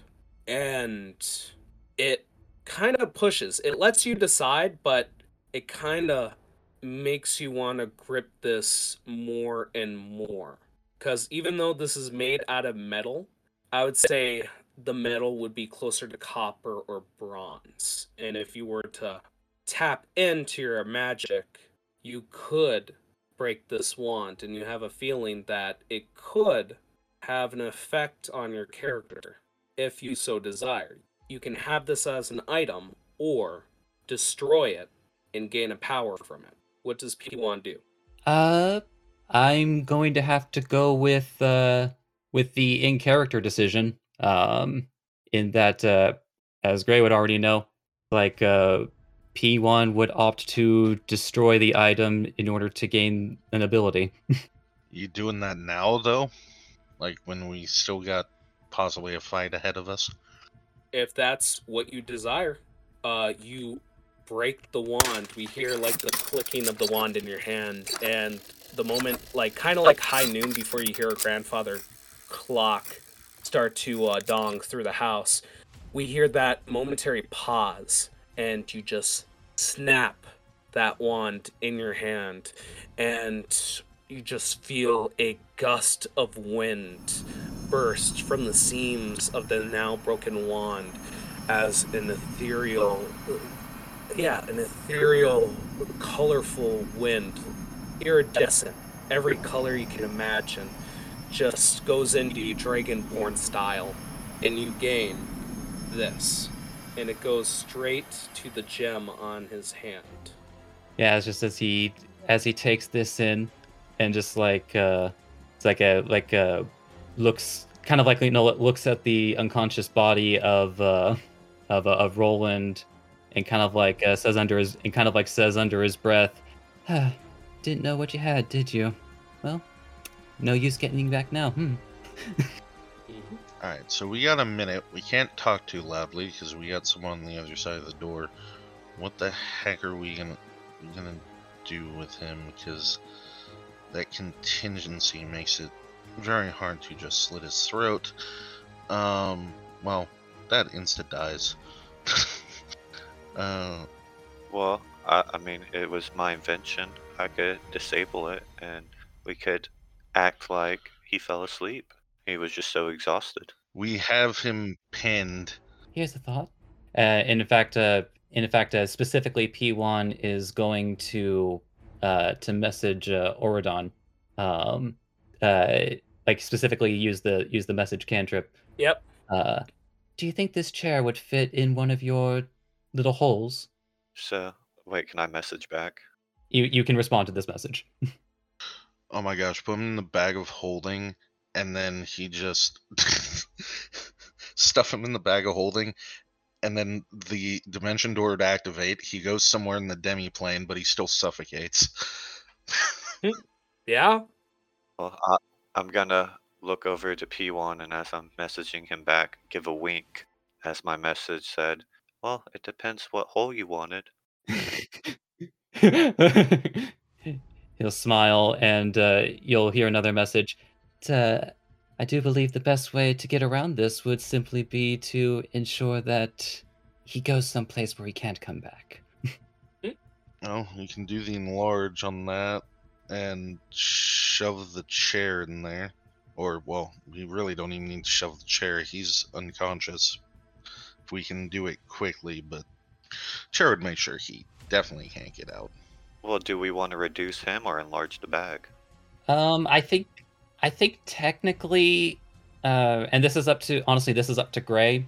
Um, uh, do you would you consider an unwilling target still being able to make a save against a spell? an unwilling target to make a save against a spell of course Unconscious. Because normally reducing normally reducing somebody uh, requires a uh, I believe Constitution saving throw.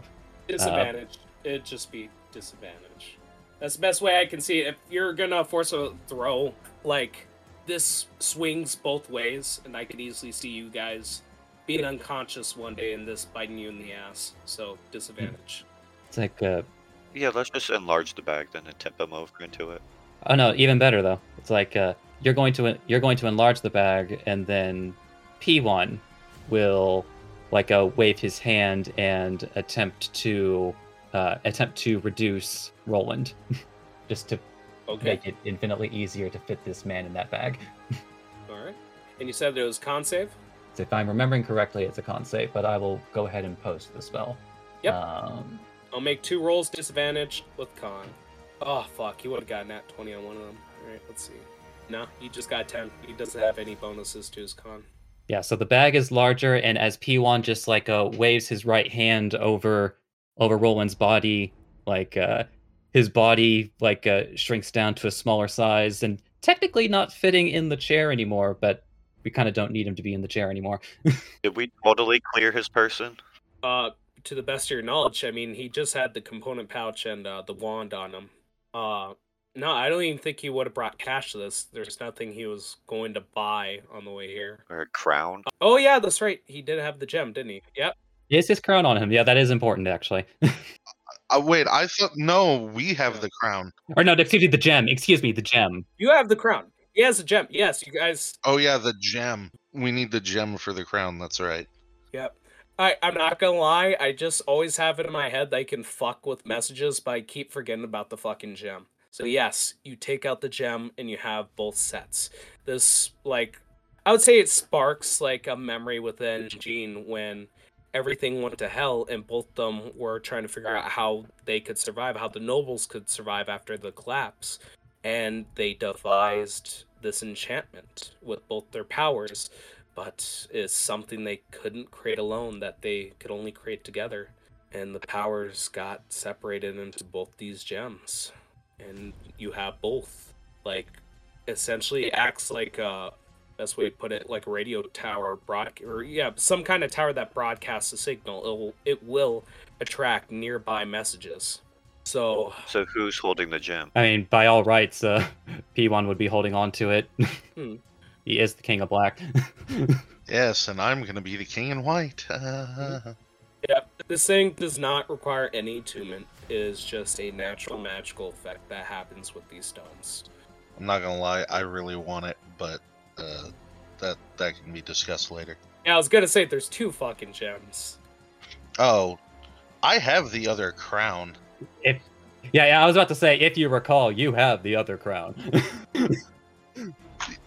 I just never put it on because I assumed you were holding on to it until we got the other one. I thought Jean had it on the entire time, but it was fine. no, I grabbed it when I knocked it off his head. well, Jean would probably would have had it for the this particular encounter, but Yes, I would have given it back. This can be uh, described post. Yeah. Yeah. yeah. But anyways, editing like you know, like the yeah, continuing on the scene, like uh, the bag has been enlarged, the man has been reduced and relieved of his of the contents of his pockets. Yep. and essentially what P1 will do is he will just like uh, lift him up, put him into this bag, and just like sort of like a hand wave to Ordon. Well, go ahead and split it. He didn't have anything else. He didn't have like a crest or eh, like anything like that um, on his person. I'm curious if he would have had like a tr- control rune or something for that collar. Uh, okay. Well, once he suffocates in a few days, we- Oh no, we don't even need to. We don't even need to suffocate him. The idea here is that, uh, as a fun fact for everybody, uh, if you if you split a bag of holding while some things are inside of it, they do not come spilling forth. They get dumped into the plane. Whoa, whoa, wait. You want to break the bag of holding? Yeah, it's he can literally just make another one. It's an infusion, so it's not really like a special one. Just the way you made it sound was like this was heresy of the highest degree. No, because This is literally a disposable bag of holding. yeah, because I'm thinking of something else that Megan knows of. Uh, basically, you create a black hole. No, no, no. Uh, up up front, I will never participate in those shenanigans. But this is a situation. No, it's not an explosion. Y- you don't want to create a black hole. No, but but I will take advantage of this particular mechanic of we don't want this guy being able to escape if he takes enough damage. And the best way to get rid of him completely is to just throw him in a plane where he'll won't be able to escape from. Okay. So he's inside the bag. You guys shrink him, enlarge the bag, cover him in, tie it up, and Then reduce the bag because I break my concentration so it's smaller. Uh, I'm holding the bag, so I am going to attempt to rip the bag with my bare hands. I mean, can't you just end the infusion on it? Uh, no, again, it's kind of like an Ouroboros eating itself. It the bag doesn't it just disappear. It folds in on itself and gets smaller and smaller until it just vanishes. Now, explain to me. So he's in a, another plane of existence, a pocket. It is a pocket dimension that is unique to that bag of holding. Okay. It is a demi-plane. Well, okay, okay. I this this is the part I need to explain here because not everybody reads this part because they usually just skip over to the part where you make a black hole. Uh, but essentially, if the bag is ever ripped or torn, the contents don't spill out into the actual plane where you where you are. It spills into the astral sea, which is another plane of existence. So, even if even if he takes damage, enough damage, and uh, you know his contingency activates for a dimension door, uh, it is a completely different plane of existence. So all he would do was t- is teleport 500 feet in that plane. Oh, and the Astral Sea is uh home to a lot of nasty, nasty things. Uh, and he has no focus and no component pouch. And he's still asleep. Yeah, if the bag is overloaded, pierced, or torn, it ruptures and is destroyed, and its contents are scattered in the astral plane. And that's what we just did. Essentially, we just made sure he's never coming back. That is the TLDR. See, I would I, I would have liked to wait uh, a few minutes to make sure he's suffocated and then tear the bag, but eh. well, no, he, he'll wake up in a minute, and he and you get a number of uh, and you get a number of minutes equal to uh, one plus your Constitution modifier, which he would wake up before the spell ended, or you know he would wake up before the spell ended. Well, he's out of sight, out of mind. Let's put the past in the past. Okay, what do we do about the snake? I have an idea, but I don't know if she's going to be cooperative. We do have the element of surprise. Well, if I know one thing about slaves is that all of them is that all of them wish to not. Yep, that was what I that is what I was thinking. I'm so with your help be ready for a fight, but uh, I'm gonna walk to the door Okay. and I'm gonna open the door. Yep. And I'm going to say what was her name again? I'm sorry, it was a weird one. A Pfeffel. Miss Pfeffel, if you would uh, come in, please. And she looks behind, sees that the chair is missing. Roland's no longer in sight. Gears clicking in her head. She look to, looks towards Asmodai. She knows who Asmodai is. Looks to P1. Knows who P1 is. Sees Jean just expressionless, I would assume at this point. And I think the smartest decision for her is to nod slowly and walk into the room. Yes, and as a note, Asmodai does not have a weapon in hand. Yes, that's very important. Like I think that was that was the key factor between her deciding am I going to have to kill these people or is there open room for discussion? So walks in, everything's fine. And uh, if he's go- before he opens up the door and does that, I'm casting invisibility on myself. It is quite a fortuitous day for yourself. Um, your master has gone on a trip. A trip to where? A trip that he won't be returning from. Nods its head. Well, Ever. That is perfectly fine. That just cuts our deal short. That's all. And again, just mindlessly walking like she did the first talk to the books. Just trying to take her mind off of what just or what you guys are describing that he will never come back. And that you guys did it so silently, without blood or any visible resistance. You guys have intimidated this yuan-ti. So, we. Well, it sounds like that you were looking at the collar, that you were a slave. And uh, slavery is something that is not something I'm a very big fan of. Well, that makes one of us. A slave is a very bold term to describe my circumstances. I was sentenced to live, to be useful, rather than to die. Indentured servitude is roughly the same thing. The difference is, is I had freedom. Limited, but a bit of freedom. And going through the books again, she says, I would agree for you about slavery if it were not for gnomes. And she thumbs through a couple pages in one of the books. Those dastardly little shits. And begins to take her mind off of this. Yes, they are quite troublesome. Uh, the reason that we are not attacking you is uh, I'm curious if you see, it is my opinion, when one is shackled with a collar around their neck, albeit maybe limited freedoms you do have, you are not truly free. I am willing to undo these, however slight you want to call it, bondage, in exchange for hearing me out. Mm-hmm. And she knocks on the wood a couple times and just begins to sit down and says, You have my ear. This has been House Common Blood. The intro and outro music by Savik, Oh My Dog. Any music and sound effects used in the episode are royalty free.